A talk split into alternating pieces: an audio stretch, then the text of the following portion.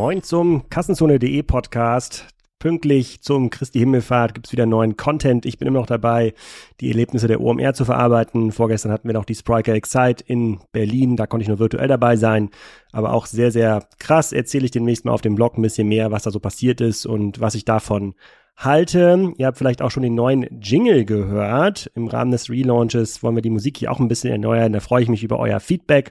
In der Discord-Community wird darüber auch schon fleißig diskutiert. Es gibt nachher auch ein neues Outro. Wir müssen uns also vom Bonanza-Outro verabschieden. Mal schauen, ob wir das noch ein bisschen anpassen oder ob das in dem aktuellen Zustand schon genau so passt. Und heute zu Gast im Podcast ist der Stefan Permien. Das ist ja ein Gigafactory-Betreiber. Ich dachte bisher immer, eine Gigafactory, das kann ja sowas sein, was irgendwie Tesla baut in Berlin, aber das sind Batteriefabriken, die mindestens 1 Gigawatt Leistung pro Jahr produzieren. Und Stefan macht das mit seinem Mitgründer Marius Strack hier in der Nähe von Kiel, in einem Nachbardorf. Da haben sie ein Unternehmen gegründet, das heißt Univercell. Das haben sie 2019 gegründet, sind einer der größten Batterieproduzenten. Also die Grundlagen, die in so einer Lithium-Ionen-Batterie verbaut werden, die produzieren die da tatsächlich in diesem Dorf. Da war ich vor Ort, hab mir das mal erklären lassen. Ich bin selber ganz baff, wie man sowas aufbauen kann hier bei uns in der Provinz und warum die auch die größten sind und warum sie auch so viel erfolgreicher sind als viele andere, die immer noch dabei sind, ihre Batterieproduktion hochzufahren und dabei doch erhebliche Probleme haben. Darüber habe ich mit Stefan geredet. Ich habe auch mit ihm darüber geredet, wo sich so ein Unternehmen hin entwickeln kann, wie so die Wertschöpfungskette funktioniert, was da so besonders ist, was es Neues gibt im Bereich Batterietechnik in den nächsten Jahren, ob das, was uns da die Flugtaxi-Hersteller versprechen, wirklich so eintreten kann. Wenn es jemand wissen kann, dann ist es am Ende des Tages Stefan oder sein Co-Gründer Marius. Da bin ich total froh, so einen super Unternehmen kennengelernt zu haben. Absoluter Zufall war ein Intro von Robert Dahl. Vielen Dank nochmal an dieser Stelle von Karls Erdbeerhof. Der ist hier mit denen ein bisschen verbandelt. Und ja, hört mal rein, was der Stefan zu erzählen hat. Ich konnte es gar nicht glauben. Und das hier nur 2-3 Dörfer weiter. Tatsächlich faszinierende Geschichte und wird auch nicht die letzte Geschichte zum Thema Energie, Wirtschaft und Energieproduktion in Schleswig-Holstein sein. Da kommt im Juli noch eine extrem coole Folge, auf die ihr euch schon freuen könnt. Jetzt aber erstmal viel Spaß mit Stefan und vergesst mir bitte kein Feedback zum neuen Jingle zu geben. Moin Stefan, wir sind heute in Flintbek bei Kiel an der Ostsee und ich habe hier die erste Gigafactory meines Lebens kennengelernt bei Univercell. Erzähl doch mal ein bisschen, was du machst und wer du eigentlich bist. Ja, mein Name ist Stefan Permien. Ich habe ursprünglich irgendwann mal Chemie studiert. Hintergrund war damals, also eigentlich wollte ich Profi-Kitesurfer werden. Also habe ich mir einen schönen Studienort am Wasser ausgesucht. Das ist ja jeder zweite Kieler will das, ja. Genau, und so bin ich natürlich auch als Kieler Student hier irgendwann mal offiziell angefangen. Das mit der Profi-Kiter-Karriere hat auch sehr gut geklappt. Das habe ich 10 Jahre mein Leben lang gemacht, also die ganze Studienzeit durch. Und habe nebenbei aber da wirklich geschafft, auch ab und zu mal Chemie zu studieren. Was auch ganz gut geklappt hat. Und was letztendlich in einer Diplomarbeit damals gemündet ist mit dem Thema Lithium-Ionen-Batterien. Und da habe ich gedacht, das ist spannend. Das ist richtig spannend, das Thema. Da solltest du vielleicht ein bisschen dranbleiben. Und somit habe ich dann promoviert auf dem Thema. Bin anschließend dann nach Itzehoe an ein junges Unternehmen, Spin-off vom Fraunhofer-Institut, was Prototypen hergestellt hat. Also auch Lithium-Ionen-Batterie-Prototypen, hauptsächlich für Automobilindustrie. Und war da dann mehr als 3 Jahre lang CTO in der Geschäftsleitung, habe das Unternehmen mit aufgebaut, waren am Anfang 7 Leute, nachher waren wir 100 Leute. Super spannende Zeit, hatte aber immer so ein bisschen schlechtes Gefühl, dass diese Innovationen nie in Serie reingekommen sind und habe mich immer gefragt, warum ist denn das so? Und da musste natürlich feststellen, dass es in Europa gar keine von diesen Gigafactories gibt, also konnte das also keiner produzieren hier in Europa. Aber es waren trotzdem 100 Leute. Schon. Es waren immerhin 100 Leute und somit haben wir dann aber gedacht, das ist ja eigentlich schade, dass die Innovationen nie in Europa produziert werden, sondern wenn, dann überhaupt und leider war auch eher nicht die Regel, dann irgendwo in Asien. Und somit haben wir uns dann gesagt, warum machen wir das nicht selber? Das war vor 10 Jahren ungefähr? Das war vor 3 Jahren. Vor 3 Jahren. Haben wir Univercell gegründet. Okay. Und haben dann angefangen, die erste Gigafactory in Deutschland hier aufzubauen. Und heute, wenn kannst du ein bisschen so grob mal sagen, wie viel Batterien oder Batterienvorprodukte kommen hier irgendwie raus? Wie viele Leute arbeiten hier? Ja, genau. Also wir haben uns ein bisschen auf ein Vorprodukt der Batterie gestürzt. Also um das mal ein bisschen zu erklären, es gibt ja die Batterie klassisch, da stellt man sich einen großen Kasten vor, der entweder unterm Auto angebracht ist oder halt einen Kasten, der vielleicht als stationärer Speicher zu Hause im Keller steht. So, das nennen wir Batterie. Wenn wir da jetzt reingucken würden, also das ganze Ding mal aufschneiden, dann sind da drin die einzelnen Module. Das sind dann meistens so Schuhkarton-große Einheiten und wiederum in diesen Modulen sind dann einzelne Zellen. Und diese Zellen wiederum, die bestehen hauptsächlich aus der Elektrodenfolie. Also das, was der Laie so als Plus und Minus bezeichnet. Dahinter stecken diese Elektrodenfolien. Wir sagen dann Anode und Kathode dazu. Und dort an diesen Orten werden halt die Lithium-Ionen wirklich gespeichert und die ganze Energie wird dort gespeichert. Warum ist das jetzt so interessant? Weil dort die ganze Performance entschieden wird.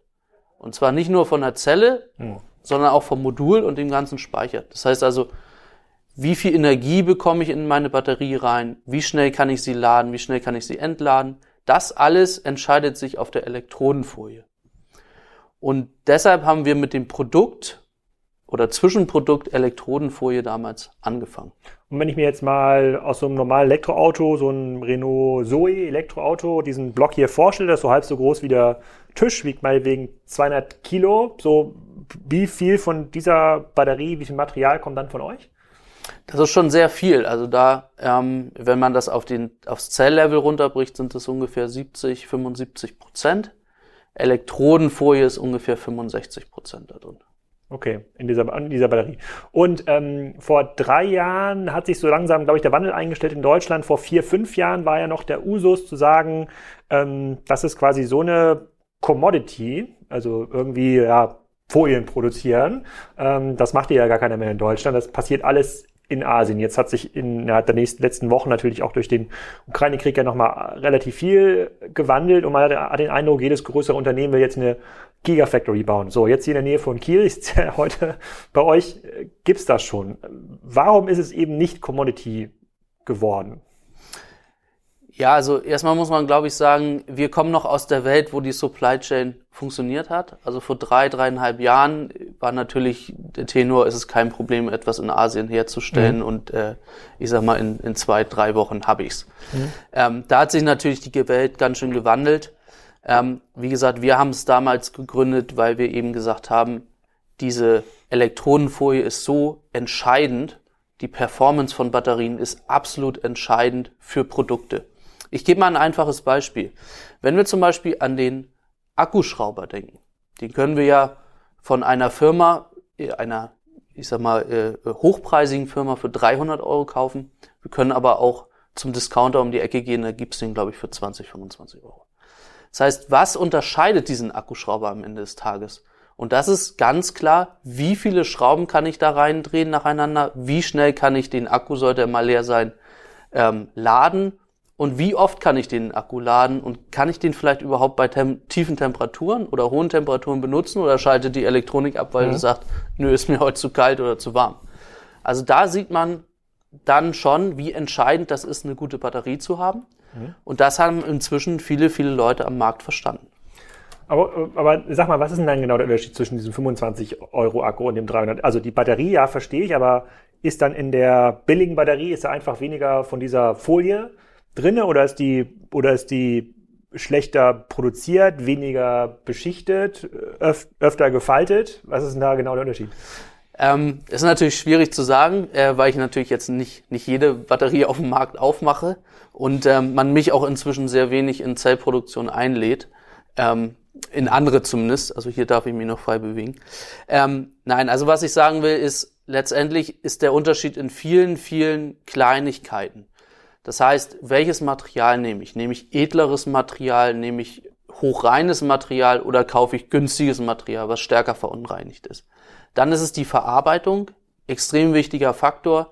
Das heißt, wie kombiniere ich im Prinzip meinen Chemiebaukasten, den ich habe, wie kombiniere ich den und wie komme ich dann zu einem guten Ergebnis aus der Kombination der richtigen Materialien. Und das entscheidet letztendlich darüber, ob meine Elektrode gut ist oder schlecht ist. Und dazu kommen dann natürlich die ganzen Produktionsprozesse, hauptsächlich adressiert an das Thema Lebensdauer. Das heißt also, wie verarbeite ich mein Material, wie funktioniert das optimal, wie habe ich zum Beispiel eine ganz starke Haftung der Elektroden auf den Substratfolien. Also dort gibt es viele, viele Faktoren und man muss dann Chemie und Prozess letztendlich zusammenbringen zu einem guten Produkt. Aber das, was ihr baut, ist jetzt alles im Lithium-Ionen-Sektor. Und wenn ich jetzt diesen Markt richtig verfolge und ich richtig verstanden habe, hat ja jetzt die Batterieforschung erst gerade richtig angefangen. Ja, jetzt haben die Leute verstanden, es gibt doch kein Dieselauto mehr in 10 Jahren, sondern es wird alles Batterien. Müssen wir davon ausgehen, dass es auch in 10 Jahren, je nachdem, was für ein Innovationssprung da kommt, dass das auch noch dann Lithium-Ionen basiert ist, oder kann das dann was ganz anderes sein? Also ich glaube, in 10 Jahren ist noch das meiste Lithium-Ionen. Ich denke mal, es wird dann eine Veränderung geben, was den Elektrolyten angeht. Also man muss sich ja vorstellen, wir haben die Anode und Kathode, Plus und Minus, von denen ich gesprochen habe. Dazwischen ist dann so ein Separator, das ist eine Trennfolie. Und drumherum ist der Elektrolyt, der ist heute flüssig in Lithium-Ionen-Batterien. Der wird in Zukunft, und da denke ich so in 5 bis 7 Jahren dann mehr und mehr fest sein, dann sprechen wir von den sogenannten Festkörperbatterien, weil dann alles in der Batterie fest Stoffe sind. Also sehr, sehr chemisch. Aber das wird, denke ich, mal eine Entwicklung sein, die ungefähr in 5 bis 7 Jahren starken Einzug hält, und somit sind wir dann in 10 Jahren sicherlich hauptsächlich nach wie vor im Bereich Lithium-Ionen unterwegs, aber halt in diesen Festkörperbatterien. Und von welchen Innovationssprung reden wir dann? Können dann in 10 Jahren diese Batterien, die dann im Wesentlichen Festkörperbatterien sind, können die dann irgendwie doppelt so viel Energie speichern oder doppelt so schnell abgeben oder 10-mal so viel? Also über welche Hebel reden wir denn da? Ja, also das ist halt nicht so ganz das Chip-Business, wo man ja, ich glaube, eine Verdoppelung alle halbe Jahr eine Zeit lang hatte. Also wir müssen ehrlich sein, wir gewinnen ungefähr 5 bis 10% Energiedichte pro Jahr aktuell, was glaube ich auch schon ganz okay ist, und somit, wenn man 10 Jahre weiterdenkt, da haben wir mindestens 50-60% mehr Energie, denke ich, drin als heute. Das heißt, man braucht dann nur noch einen halb so großen Akku grob für die gleiche Reichweite, oder man kommt halt doppelt so weit, wenn der Akku dann weiterhin so groß und schwer ist. Aber dann liest man immer wieder mal so anekdotisch, gibt es manchmal auch im Spiegel, da hat dann wieder jemand irgendwie so einen Heureka-Moment, so eine ganz neue Batterie, die soll irgendwie, keine Ahnung, die lässt sich innerhalb von 3 Minuten aufladen und die hält dann irgendwie 1000-mal so lange wie normale Batterien. So, und das ist natürlich für einen Laien, auch wenn man ein bisschen technischen Hintergrund hat, ist das total schwer, das zu durchschauen, was da eigentlich dran sein kann. Ist sowas zu erwarten, dass es sowas überhaupt im Markt gibt in den nächsten Jahren? Also es wäre toll, wenn es passieren würde, weil ich glaube, das würde dem Ganzen nochmal sehr viel Nachdruck verleihen. Ich glaube aber, es ist sehr schwer und sehr unwahrscheinlich, dass das in, ich sag mal, 5 Jahren passiert.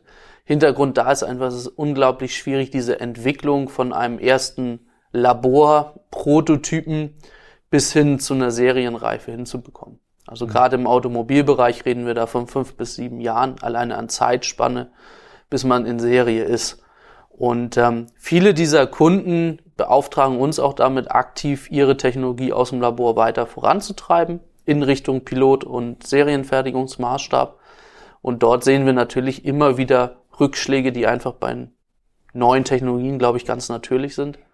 Und deshalb ist der erste Heureka-Moment immer schön und auch schön für die Presse, aber doch ein bisschen ernüchternd, wenn man das in der Realität sieht. Ja, mein Heureka-Moment war ja das Intro. Vielleicht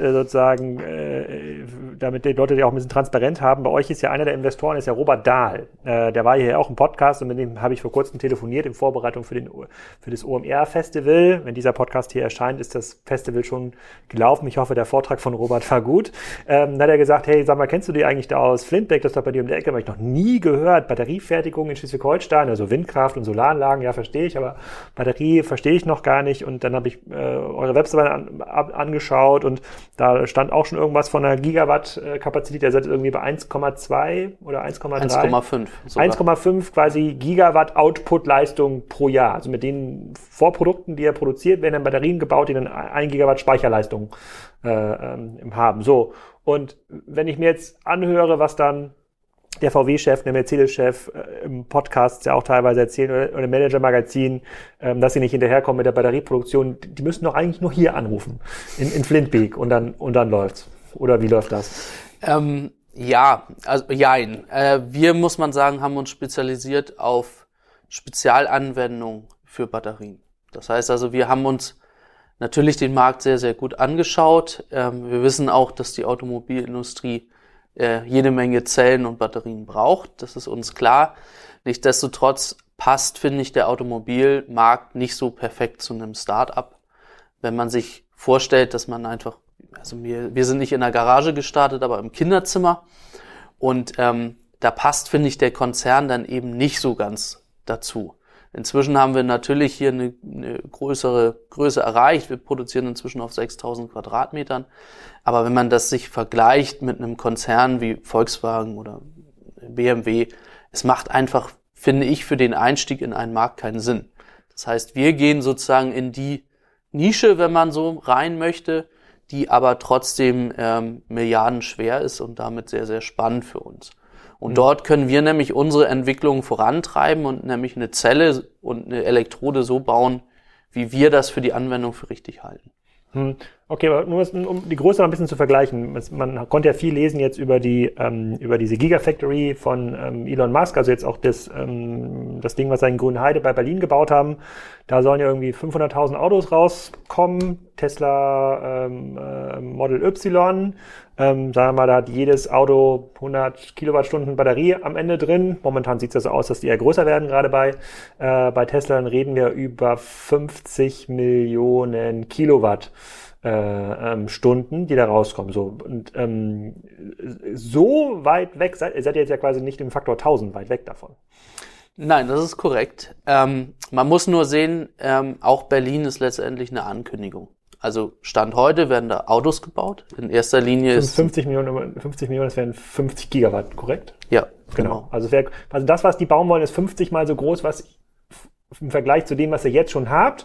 Und wenn ihr jetzt hier noch ein bisschen ausbaut in den nächsten Jahren, dann kommt da das eine oder andere Gigawatt dazu. Also es ist jetzt gar nicht so surreal, ist es gar nicht. Nein, also es ist nicht surreal und es wird auch in die Richtung gehen, dass wir weiter ausbauen. Nur halt nicht für den Standard-Massenmarkt-Automotive-Bereich. So würde ich es mal einschließen. Das heißt, das, was wir hier gerne bauen, ist eine Spezialzelle, vielleicht für einen Sportwagen, die halt besondere Anforderungen hat, wenn man besonders schnell beschleunigen möchte oder besonders schnell laden möchte oder ähnliches. Das ist der Markt, wo wir uns wohlfühlen, wo wir Spaß haben. Aber wir wollen halt nicht milliardenfach die gleiche Einheit produzieren und dann vor allen Dingen auf der Preisebene können wir da auch nicht mithalten. Also es lohnt sich dann für euch dann in Losgrößen, also gut, je nachdem wie groß die Batterien dann sind, das können dann mal eine Million kleinere Zellen sein oder 10.000 größere Zellen, die dann quasi von euch, wo ihr die Vorproduktion dann macht. Aber könntet ihr denn quasi aber so einen Akku wie einem Tesla 3, könntet ihr sowas nachbauen oder diese Zellen, die da drin sind, unterscheidet sich das irgendwie ganz stark von dem, was ihr macht? Ja, also man muss ein bisschen dann einen Ausflug in die Zellen reinmachen. Also das, was wir produzieren, sieht ungefähr so aus, ist ein bisschen größer in der Produktion und ist eine sogenannte Pouchzelle. Das heißt, die Leute, die jetzt nicht YouTube gucken, die meisten Leute hören ja zu, das sieht aus wie so eine Verpackungsfolie für ein übergroßes Snickers. Also genau. Am ehesten kann man es mit der Kaffeeverpackung vergleichen. Also das ist halt eine Pouchfolie, also es ist ein Aluminiumverbundstoff. Und da ist eigentlich, glaube ich, fast jeder Kaffee ist in ähnlichem Material eingepackt. Okay. So, und dieses Material ist natürlich sehr flexibel. Diese Zellformat hat jetzt bestimmte Vor- und Nachteile. Also man sieht, die ist sehr flach.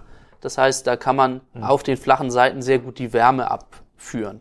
Deshalb bauen wir dieses Format. Tesla wiederum hat solche Rundzellen bei sich im im Auto. Ja, das sieht aus wie eine große Batterie einfach, die man auch so kennt. Mhm. Genau, das heißt also, dort ist der ganze Boden ja quasi mit diesen Rundzellen geflutet im Tesla. Und diese Rundzellen zum Beispiel, die haben wir aktuell nicht im Portfolio, werden wir aber spätestens Ende 2023 auch im Portfolio haben. Können die mehr oder sind die anders? Das ist eine Glaubensfrage. Das ist wirklich eine Glaubensfrage. Der eine sagt, also diese Pouchfolie, wie man hier sieht, die ist zum Beispiel bei Mercedes-Benz in Autos drin, bei Porsche, auch bei Volkswagen. Tesla setzt auf diese Rundzellen. Jaguar, Land Rover sind auch bei den Rundzellen. Ist wirklich eine Glaubensfrage. Der eine sagt, das ist besser, der andere sagt, das ist besser. Aber für diese Rundzellen oder für diese Pouchfolien gibt's ja jetzt wahrscheinlich in Korea, Taiwan, Südkorea schon große Anlagen, die sowas dann in Masse bauen. Und deren Produktionskapazitäten sind jetzt scheinbar ausgelastet bis 2025. Deswegen wird's ja auch mit der Elektroautomobilwende nicht so schnell gehen, wie es manch einer denkt. Ist das denn tatsächlich so schwer, das nachzubauen? Also wie lange dauert's denn, so eine Gigafactory hochzuziehen? Du hast ja gerade schon gesagt, das sind alles Ankündigungen. Steht ja noch nirgendwo so eine große Fabrik. Ist das schwer? Ja, sehr schwer. Also wir haben ja das... Würde ich auch sagen an der Stelle. Nein, also wir erleben es eigentlich täglich. Also wir entwickeln ja solche Zellen, wir entwickeln die Elektroden, wir müssen die ganzen Maschinen dafür einstellen. Und da ist es doch, also viele kleine Sachen im Detail, die halt doch nicht so funktionieren, wie man sich das vorstellt. Ein Bekannter von mir, der arbeitet bei Ford und die haben mir da auch jetzt diesen Mach-E, so eine Art, ja, hässlich aussehenden Mustang gebaut, und da war das so, dass die ersten paar tausend Stück, die hatten dann irgendwie Rückrufaktionen, weil dann irgendwie die Zellen verunreinigt sind, dann wieder ausgetauscht werden mussten. Ist es sowas, was dann quasi in der Produktion, in der Massenproduktion dann einfach einmal auf die Füße fällt? Ja, es ist einmal solche Kleinigkeiten, also auch Verunreinigung wird ja auch eine Kleinigkeit sein, wo keiner dran gedacht hat. Es gibt dann solche Sachen, dass Sachen nicht richtig verschweißt sind. Es gibt Probleme mit der Qualität der Zulieferer. Das sind so Kleinigkeiten, die einem dann auf die Füße fallen. Und dann ist es natürlich ein sehr langer Zertifizierungsprozess auch. Also auch das darf man nicht vergessen. So eine Zelle muss natürlich durch diverse Zertifizierungen durchlaufen, bis sie dann Serienreife erreicht hat. Gerade die Lebensdauertests, die dauern unglaublich lange, wenn man sich vorstellt, mein Kunde macht mir eine Spezifikation, sagt, die soll gerne 1000 Zyklen laufen. Das heißt, es muss ja irgendein Tag, muss ich mich mal hinsetzen und 1000 Zyklen durchfahren. Ein Zyklus dauert aber dann schon, ich sag mal, 4-5 Stunden. Das heißt, da kann man ja hochrechnen, wie viele Monate eine solche Messung dauert. Und vielleicht merke ich nach dem 800. Die Rezeptur war doch noch nicht so perfekt. Ich muss noch mal ran. So, dann starte ich halt die ganze Chose natürlich wieder von vorne. Aber was heißt denn eine Rezeption? Das klingt ja so ein bisschen wie in der Küche. Kann man da quasi, ich habe jetzt hier eure Anlage gesehen, da wird dann diese Folie ja beschichtet. Was kann man da dann so viel verändern? Ist dann irgendwie die Auftragungsdicke verändert man, dann die Dichte, wie man die Folien dann irgendwie stapelt, verändert man dann. Das ist ja so ein bisschen wie Sterneküche. Ja, ist es auch im Prinzip. Also man muss sich wirklich vorstellen, der erste Schritt wird so eine dickflüssige Paste hergestellt. Und da kann man wirklich die Küche so als Hilfsmittel hinzuziehen, weil das ist eine riesige KitchenAid, muss man sich vorstellen. Mhm. Dann habe ich so ein Kochrezept und werfe sozusagen meine ganzen Zutaten in einer bestimmten Reihenfolge dazu und habe natürlich entsprechende Rührzeiten. Also eigentlich so wie bei dem Vorwerk Thermomix. Thermomix, genau. Ah, okay. Und dann, und sagen wir mal, was sind denn so Spezifikationen, mit denen ihr euch auseinandersetzt? Ich habe bisher immer verstanden, bei Batterien, die entwickeln sich alle so ja gleichartig schnell. So bei einem kleineren Elektroauto wie beim Renault Zoe, da ist das eben nicht so wichtig, dass das irgendwie 200 km/h fahren kann. Das muss ich dann nicht so schnell entladen. So die Remote-Control-Hobbyisten hier, die mal so ein ferngesteuertes Auto haben, die wissen das ja, das ist so 30C, 45C. Also je schneller sich das entladen kann, desto mehr Gas kann man da geben. Das ist ganz wichtig im Modellflugzeugbereich zum Beispiel. Aber ich habe immer sehr verstanden, dass es so einen ja, gängiger Standard in der Industrie, dann die lernt dann irgendwas Neues, ja, man muss jetzt die Folien irgendwie beidseitig beschichten statt einseitig, dann machen das irgendwie alle und dann geht es für alle voran. Aber du sagst, es ist viel individueller. Es kann davon abhängig, wenn ich jetzt Zellen aus einer Fabrik in Südkorea kaufe, dass die nur 50% von dem leisten aus eurer Fabrik oder aus der Fabrik in Taiwan. Genau, und man muss sich dann immer schauen, wo leisten die nur 50%. Ich gebe mal ein einfaches Beispiel. In der Automobilindustrie kommt es ja auf Reichweite heutzutage an. Also wenn es um Elektroautos geht, wollen wir alle am liebsten 800 Kilometer oder 1000 Kilometer Reichweite haben. Mhm. Das heißt also, ich habe irgendwie einen Bauraum und da packe ich jetzt so viel Energie wie möglich rein. Und das gibt mir dann sozusagen die größtmögliche Reichweite. Jetzt kommt jemand anderes und dann nehmen wir vielleicht mal den Eigenheimbesitzer, der möchte jetzt einen Speicher in den Keller. So, ob der jetzt 10 Zentimeter höher und breiter ist oder nicht und ob der 2 Kilo mehr oder weniger wiegt, ist eigentlich völlig egal. Das heißt also, der braucht eigentlich eine ganz andere Zelle als der, der das Elektroauto baut. Weil im Elektroauto ist Volumen und Gewicht ganz, ganz wichtig, damit man da weit fahren kann. Der Eigenheimbesitzer, dem ist Volumen und Gewicht erstmal egal, der muss das einmal da runter hieven. Und dann kommt da das Entscheidende, er möchte das eigentlich gar nicht wieder hoch hieven, sondern man muss sich ja klar machen, er hat 20 Jahre sein Eigenheim finanziert, hat die Solarplatten jetzt aufs Dach geschnallt, das heißt den Batteriespeicher am liebsten 35 Jahre nicht mehr anfassen. Und genau da kommt das Thema Lebensdauer ins Spiel. Und das ist nämlich dort ganz entscheidend im Automobil. Heutzutage, wir brauchen 500 Zyklen ungefähr, vielleicht 1000. Ist völlig ausreichend, um 300.000 Kilometer zu fahren. Und diese 1000 Zyklen müssen dann muss die Batterie mindestens 90% ihrer Leistung immer abrufen. Das wäre so eine Spezifikation. Genau. Also wenn wir uns klar machen, Reichweite 1000 Kilometer und machen 1000 Zyklen, da können wir ja schon 1 Million Kilometer weit fahren. Aber was ist denn dann das Ende? Das heißt dann, wenn die Batterie dann unter 80% fällt, dann ist dann... Dann können wir trotzdem weiterfahren. Genau. Aber für ein Automobil ist es egal. Aber den Energiespeicher, um den jetzt nochmal zu nehmen, den wollen wir am besten jeden Tag vollladen mit den Solarplatten und am Tage, wenn wir dann oder abends die Energie brauchen, dann immer möglichst runterfahren. Das heißt, da kann man schon eher sagen, dass wir pro Tag vielleicht ein Zyklus, vielleicht auch ein bisschen mehr brauchen. Und dann kommen wir halt in diesen Bereich, wo denn die 1000 Zyklen vielleicht nicht mehr ausreichen, wenn wir den gerne 10 Jahre im Keller haben wollen. Wollen wir nicht komplett entladen und wieder aufladen, sondern nur Teil entladen dann? Genau, weil wir halt einfach einen größeren Hub nutzen von diesem Speicher und das am besten täglich. Das heißt, wir haben viel mehr Lade-Entladezyklen und dann brauchen wir einfach eine Chemie, die dort drin ist, die einfach haltbarer ist. Und gibt's irgendeinen Competitive Advantage hier, wo man sagt, hier die Flintbeker Chemie, die haben hier nochmal irgend so ein Extramittel in den großen Thermomix getan, das kann die irgendwie besser und die da aus Korea kann das noch nicht so gut? Na, unser USP ist da eher, glaube ich, dass wir wissen, was wir für welche Anwendung reinpacken müssen.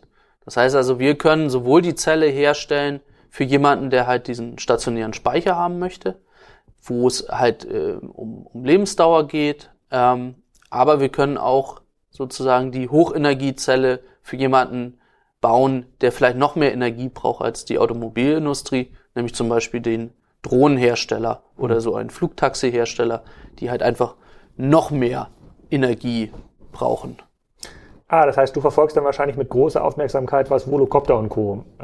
So machen. Und liest du dir dann auch dann, die haben ja dann, wer ist denn an die Börse gegangen? War das nicht Lilium? Irgendjemand muss ja an die Börse gehen, dann standen dann irgendwelche Spezifikationen dann schon in diesen Dokumenten. Liest du dir das durch und denkst dir dann so, oh Gott, wo soll das denn herkommen? Oder liest du das durch so, oh, spannender Kunde? Also teilweise muss man schon sagen, oh Gott, das ist ganz schön ambitioniert in der kurzen Zeit. Auf der anderen Seite ist es natürlich toll, weil es gibt einfach so viele Technologien auf diesem Markt, die jetzt da reinkommen. Kleine Veränderungen, große Veränderungen. Und das ist einfach total spannend zu sehen, dass solche Märkte auch wirklich erst mit den neuesten und übernächsten Zellgenerationen existieren können. Also wenn sich im Bereich Zellenergiedichte Stand heute nichts tut, da muss man ehrlich sagen, wird so ein Flugtaxi niemals weit fliegen, weil es einfach nicht besser geht, sondern wir müssen halt weiterentwickeln. Und das ist aber, finde ich, auch genau das, was wir erreichen wollen und was wir spannend finden. Aber jetzt, ohne dich aus dem Fenster lehnen zu müssen, würdest du sagen, dass jetzt so die Ankündigung der Flugtaxihersteller 2025 schon in die Serienproduktion zu gehen und es dann irgendwie Taxis vom Münchner Flughafen in die Innenstadt fliegen, scheint recht weit hergeholt? Es ist ambitioniert, aber ich bin ja auch selber in einem Start-up, deshalb wir selber haben auch ambitionierte Ziele. Insofern glaube ich, kriegen wir das gemeinsam schon hin. Na, bis 2025. Na, ich höre die Untertöne raus. Also bis 2025 wahrscheinlich wird schwierig. Ihr redet ja nicht so sehr über Kunden, weil ihr quasi ja in der Vorproduktion seid. Die, keine Ahnung, wenn ich jetzt in meinem Elektrofahrrad quasi die Bosch-Batterie drin habe, dann könnten die von euch diese Folien da drin haben, aber ihr veröffentlicht das nicht auf eurer Seite. Kannst du trotzdem mal so ein bisschen erzählen, was das für Kunden sind, die mit euch arbeiten und woher die eigentlich kommen? Also ich habe ja jetzt einen langen Weg gebraucht, um euch zu finden, obwohl ich nah dran wohne. Wie finden euch die richtigen Kunden? Ja, also wir sind natürlich typisch norddeutsch hier oben. Wir reden nicht so viel, wir machen lieber. Und deshalb sind wir natürlich so ein bisschen der Underdog. Aber um da mal so ein bisschen Gefühl zu geben, also wir haben verschiedene Kunden. Ein Kunde kann sein, jemand, der halt eine ganz neue Technologie hat und die bisher im Labor bestätigt hat. Das heißt, der sucht einen Partner wie Univercell, der ihm hilft, den Laborstatus in einen Serienproduktionsstatus umzuwandeln. Das heißt, der kommt zu uns und dann nehmen wir sozusagen das Kochrezept aus dem Labor, was sozusagen in dem kleinen typischen Becherglas wie in der Schule kommt, und skalieren das halt dann auf 500 oder 1000 Liter hoch. Das sind Kunden, die bei uns sind und die natürlich dann der Welt beweisen wollen, ihre Technologie funktioniert, und diesen Beweis kann man halt nur antreten, wenn man dann wirklich in Serienprodukten produziert und nicht, ich sag mal, in der kleinen Laborzelle. Weitere Kunden sind von uns Kunden, die einfach nicht richtige Zellen am Markt. Wir hatten die Flugtaxis. Jetzt muss man sich vorstellen, dass Flugtaxis sind ja meistens Senkrechtstarter. Das heißt, sie brauchen viel Energie beim Starten, fliegen dann, ich sag mal, relativ energiesparsam eine Strecke ab und müssen dann nochmal landen. Und beim Landen, da brauchen die wieder sehr viel Energie. Das heißt, wenn man Standard-Commodity-Zellen dafür einsetzen wollen würde, hat man da schon seine Herausforderung, weil die sozusagen, ich sag mal, wenn die nur noch 10% gefüllt sind, nochmal die komplette Energie rausschießen müssen. Da sind viele Hochenergiezellen nicht in der Lage zu. Da muss der erste Landeversuch klappen. Genau. Und somit ist es natürlich interessant, speziell für solche Anwendungen eine Zelle zu bauen und zu konzipieren. Okay, aber produziert ihr zum Beispiel dann du hast ja dieses Sportwagenbeispiel genannt, es gibt ja so ein paar Sportwagenserien, die jetzt auch mit Elektromotoren arbeiten, aber kann das sein, dass ihr dann für solche Sportwagenhersteller schon was baut? Das kann sehr gut sein, dass wir sowas schon machen, ja. Okay, und nur ich mal, sozusagen die Größenordnung richtig verstehe. Ihr seid jetzt der größte Lithium-Ionen-Produzent oder Vorproduzent, wie man das auch nennen mag, in Deutschland oder in Europa? Wenn es um die Elektrodenfertigung geht, sind wir aktuell Europas größte laufende Fertigung. Wir hatten ja schon eingangs drüber gesprochen, es gibt sehr, sehr viele Ankündigungen, die auch deutlich größere Zahlen präsentieren. Wenn man dann aber mal vor Ort geht, dann ist es meistens eine Fabrikhalle im Bau, so nenne ich es mal. Das heißt also, die sind noch nicht in Produktion. Das unterscheidet uns hier. Aber wenn ich jetzt der VW- oder Mercedes-Chef wäre, würde ich doch zu dir gehen und sagen, Stefan, mach du mir das doch. Hier ist Geld, du hast das ja schon mal offensichtlich gebaut. Wenn das in Flintbek funktioniert, dann muss es in Stuttgart ja noch viel besser funktionieren. Mach einfach diese Halle hier mal, wie viel wird Mercedes brauchen? Ja, die brauchen ja auch so viel wie Tesla. Diese Halle hier mal 50. Ja, und da muss diesen ganzen Forschungsklimbim, der kann da weg, den brauchen wir gar nicht. Wir brauchen einfach jetzt Masse und die brauchen wir schnell. Und wenn sie nicht zu dir kommen, weil du sitzt jetzt ja hier, du sitzt ja nicht in Stuttgart, wo gehen die dann hin? Ja, aktuell gehen die halt nach Schweden zur Firma Northvolt, die ja exakt dieses propagiert, zu sagen, okay, wir machen das in Massenmarkt, wir machen das dann eben für 50 oder 60 oder 100 Gigawattstunden.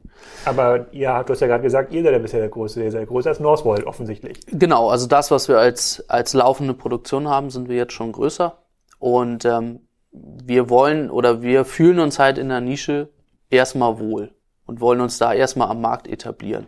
Das gehört halt zu unserer klaren Strategie, nicht in so ein Overcommitment reinzukommen und zu sagen, ich habe jetzt 1,5 und mache jetzt nächstes Jahr 10. Das halte ich auch für unseriös, sondern stattdessen sagen wir halt, okay, wir machen jetzt 1,5 und nächstes Jahr wollen wir dann 3,5 machen.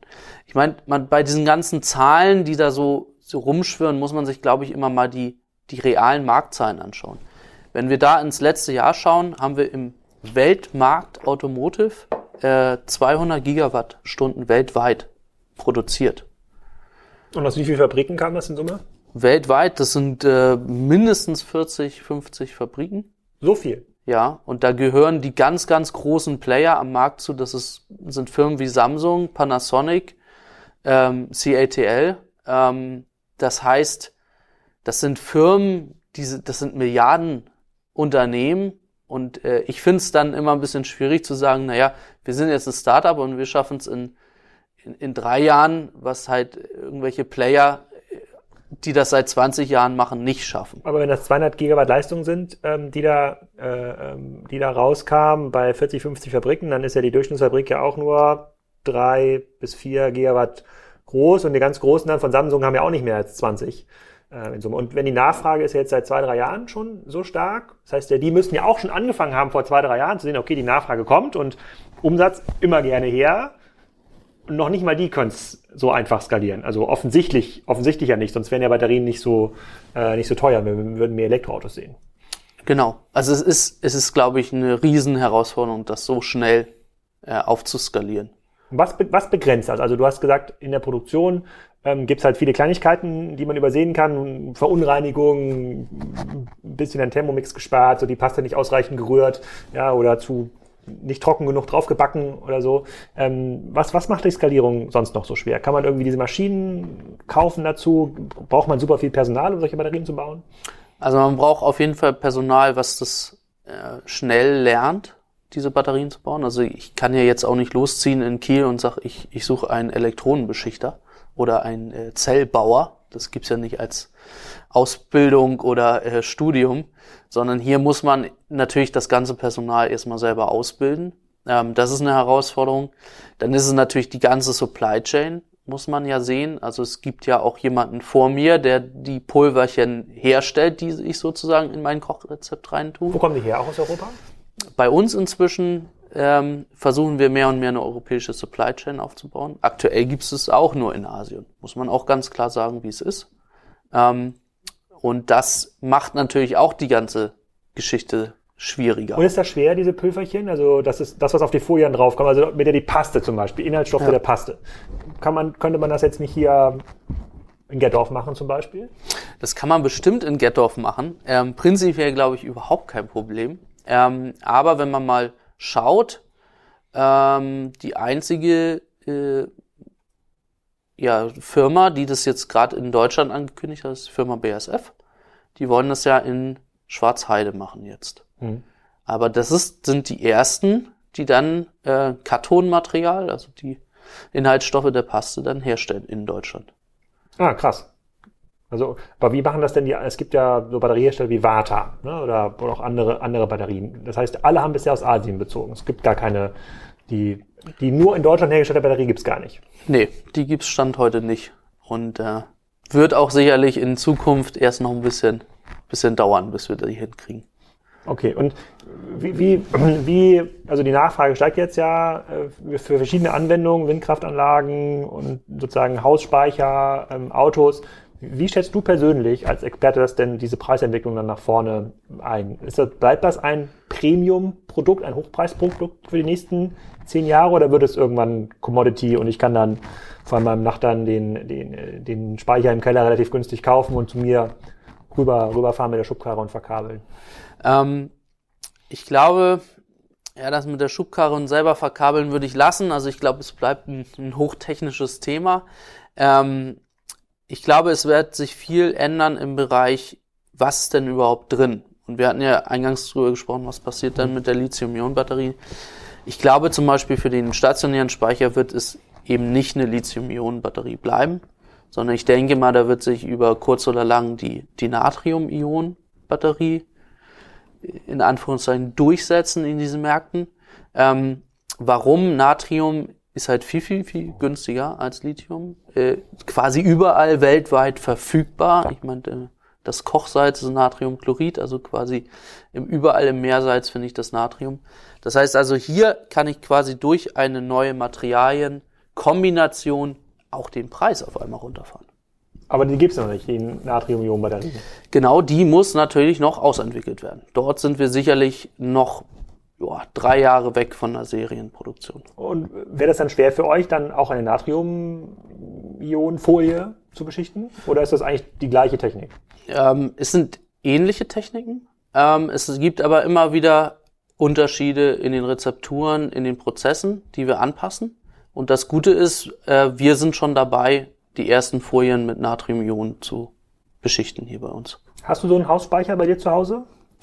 Noch nicht. Ich habe aber auch als junger Unternehmer aktuell kein Eigenheim. Ah, okay. Na, ich wollte jetzt mal sagen, es gibt ja immer diesen Spruch bei Augenärzte, die Brillen tragen, solange Augenärzte Brillen tragen, wollen sich Leute nicht lasern lassen. Okay. Das heißt also, die Preisentwicklung ist nicht ganz so trivial. Also wir können jetzt nicht davon ausgehen, dass wir in 3 Jahren hier schon so einen Preisdrop nach unten haben. Wenn es dann aber größere Schritte gibt, wie Natrium-Ionen für Batterien zu Hause, das sind dann wahrscheinlich auch die Batterien, die dann irgendwie neben den großen Windkraftanlagen stehen, um dort irgendwie die Überkapazität mal einzuspeichern für einen halben Tag, um die dann in der Nacht irgendwie abzugeben oder wenn gerade irgendwie laut ist, abzugeben. Also da sind jetzt nicht mehr eine Dekade weg, aber so 3, 4, 5 Jahre, bis das dann wirklich in der Masse ankommt.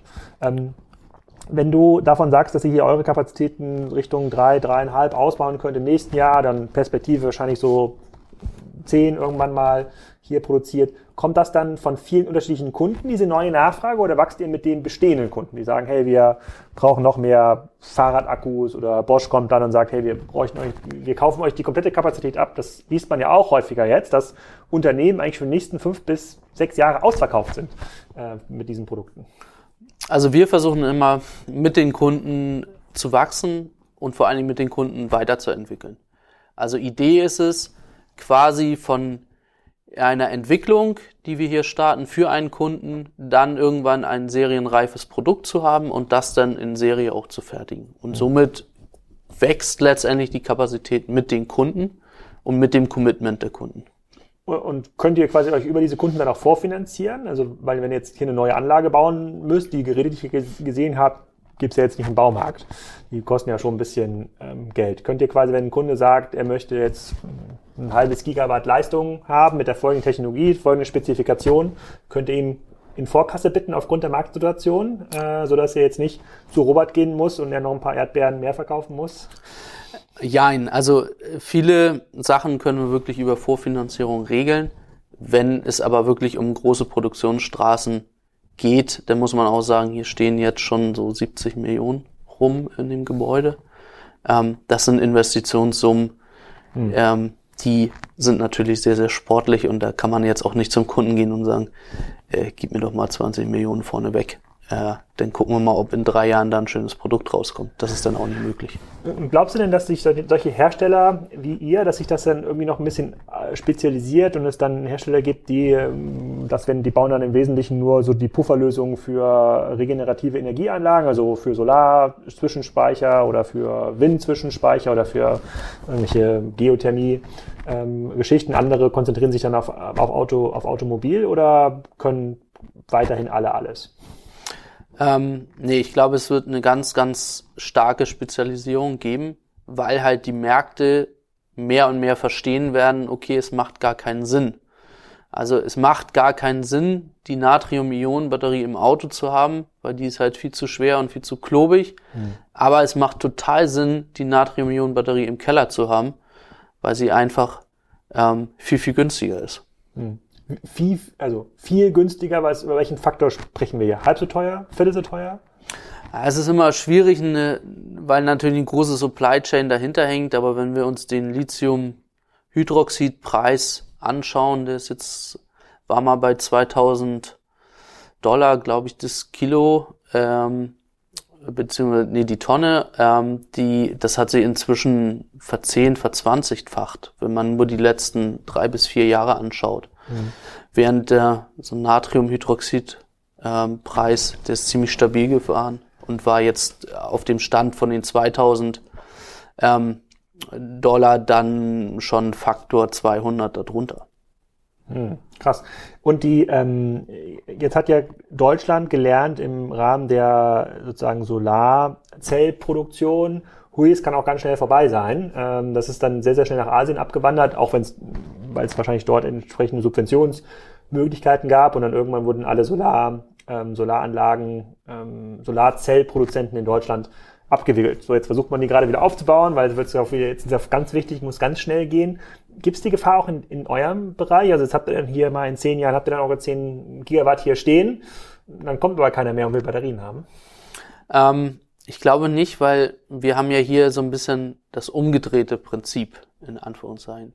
Damals im Solarboom war ja Deutschland führend, das heißt, hier war die Technologie, man hat die großen Produktionen hier aufgebaut und dann haben sich ja viele asiatische Player quasi eingekauft und vor allen Dingen auch über die Rohstoffe extrem Druck ausgeübt.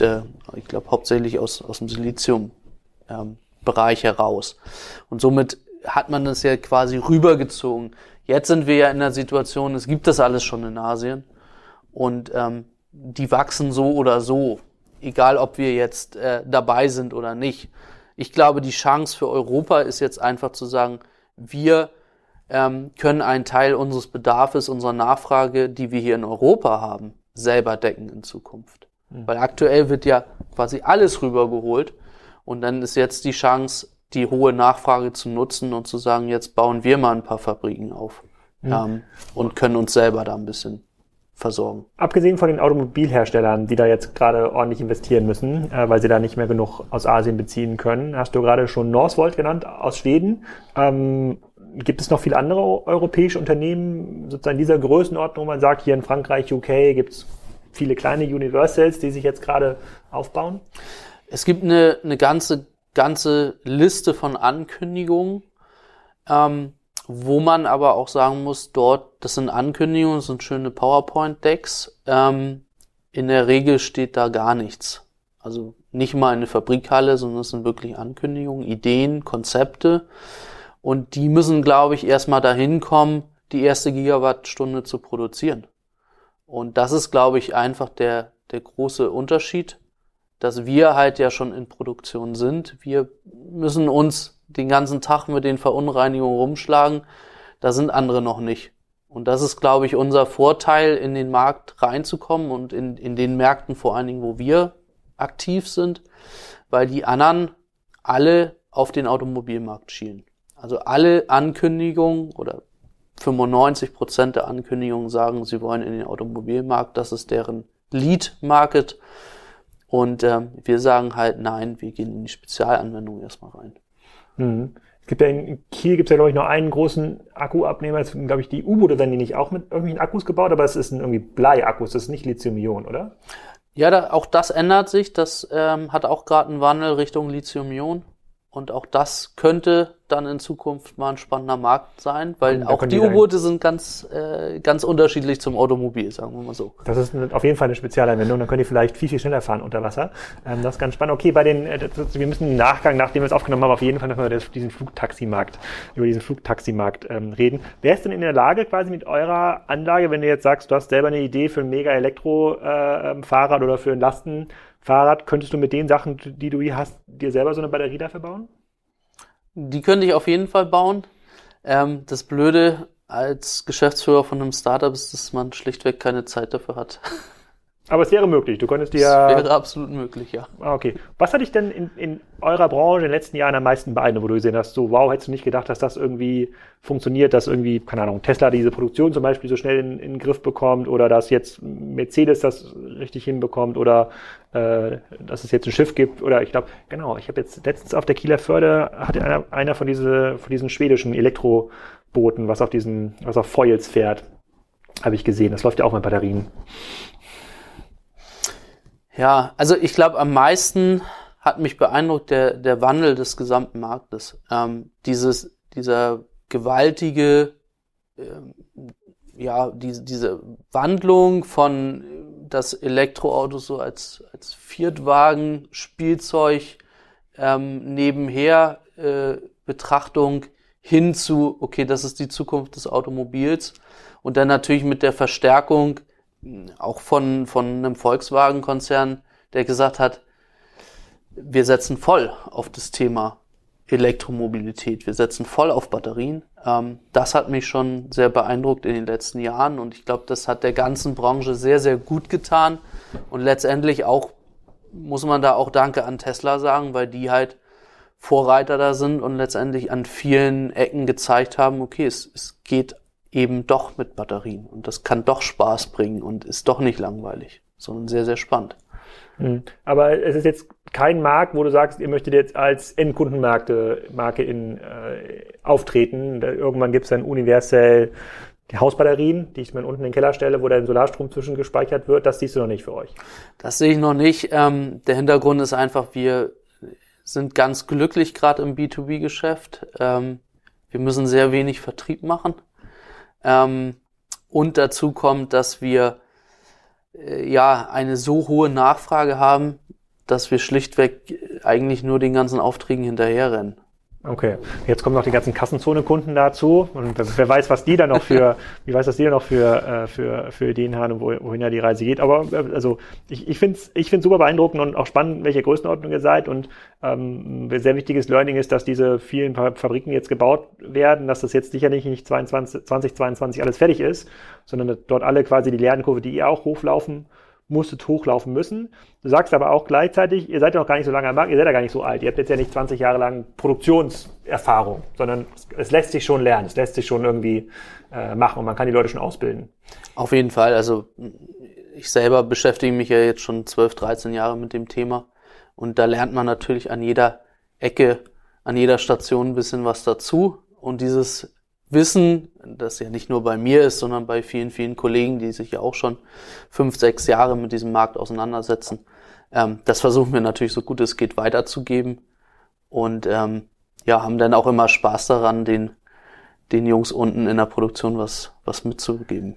Hast du denn so eine große Fabrik da in Asien schon mal besucht von Samsung und Co.?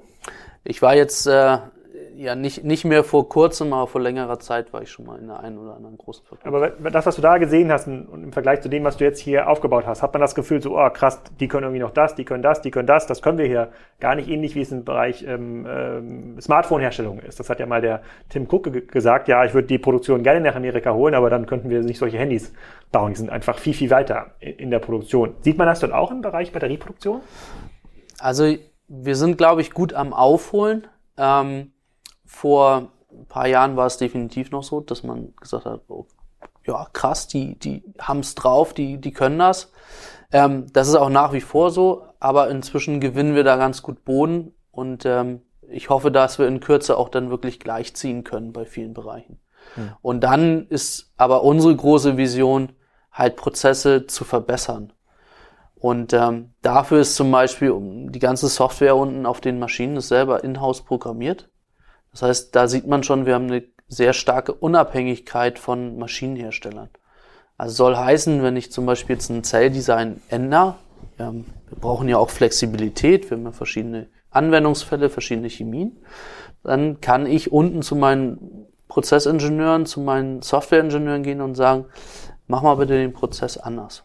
Okay, also ihr habt also den Thermomix, der muss schon irgendwo herkommen, den lötet ihr nicht selber, aber quasi die Software auf dem Thermomix, die macht ihr schon selber. Die programmieren wir selber. Und ihr kriegt das Feedback. Und das macht euch dann so flexibel in den Spezial Anwendung. Was denn, um damit auch ein bisschen abzuschließen, was ist denn so die kleinsten Aufträge, die für euch irgendwie so Sinn machen, wenn ich jetzt, angenommen, ich will jetzt auch irgendwie Fahrradakkus produzieren, kann ich hierher kommen und sagen, ich habe hier, brauche irgendwie 1000 Akkus, so mal, jeder Akku darf nicht mehr als 1.000 Euro kosten. Macht das für euch diesen Größenordnung überhaupt noch Sinn, Aufträge anzunehmen? Eher nicht. Also wir schielen dann schon auf die Serienfertigung im Bereich, ich sag mal, 100.000 bis 1 Million Stück, mindestens. Also da muss schon immer der Ausblick Richtung Serie sein.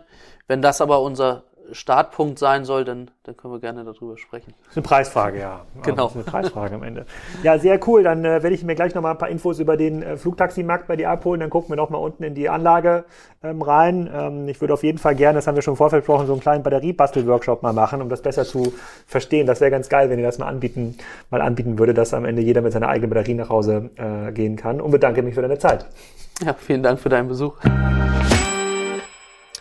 Das war's. Ich hoffe, das hat euch gefallen und ihr hört nächste Woche wieder rein. Da geht es weiter mit der Outlet City Metzingen. Kennt ihr nicht? Solltet ihr aber kennen, ist so ein bisschen das Vormodell aller Outlet Cities in Europa. Mit Abstand die erfolgreichste Top 10 Shopping-Destination in Deutschland. Machen mega Umsätze. Die haben sogar einen Online-Shop, der auch sehr, sehr große Umsätze macht. Wahrscheinlich schon im 9-stelligen Bereich. Auch eine Geschichte, die extrem faszinierend ist, von der man eine ganze Menge lernen kann. Und es geht auch offline weiter. Nicht alles passiert online. In diesem Sinne wünsche ich euch erstmal einen schönen restlichen Christi Himmelfahrt und ein schönes Wochenende.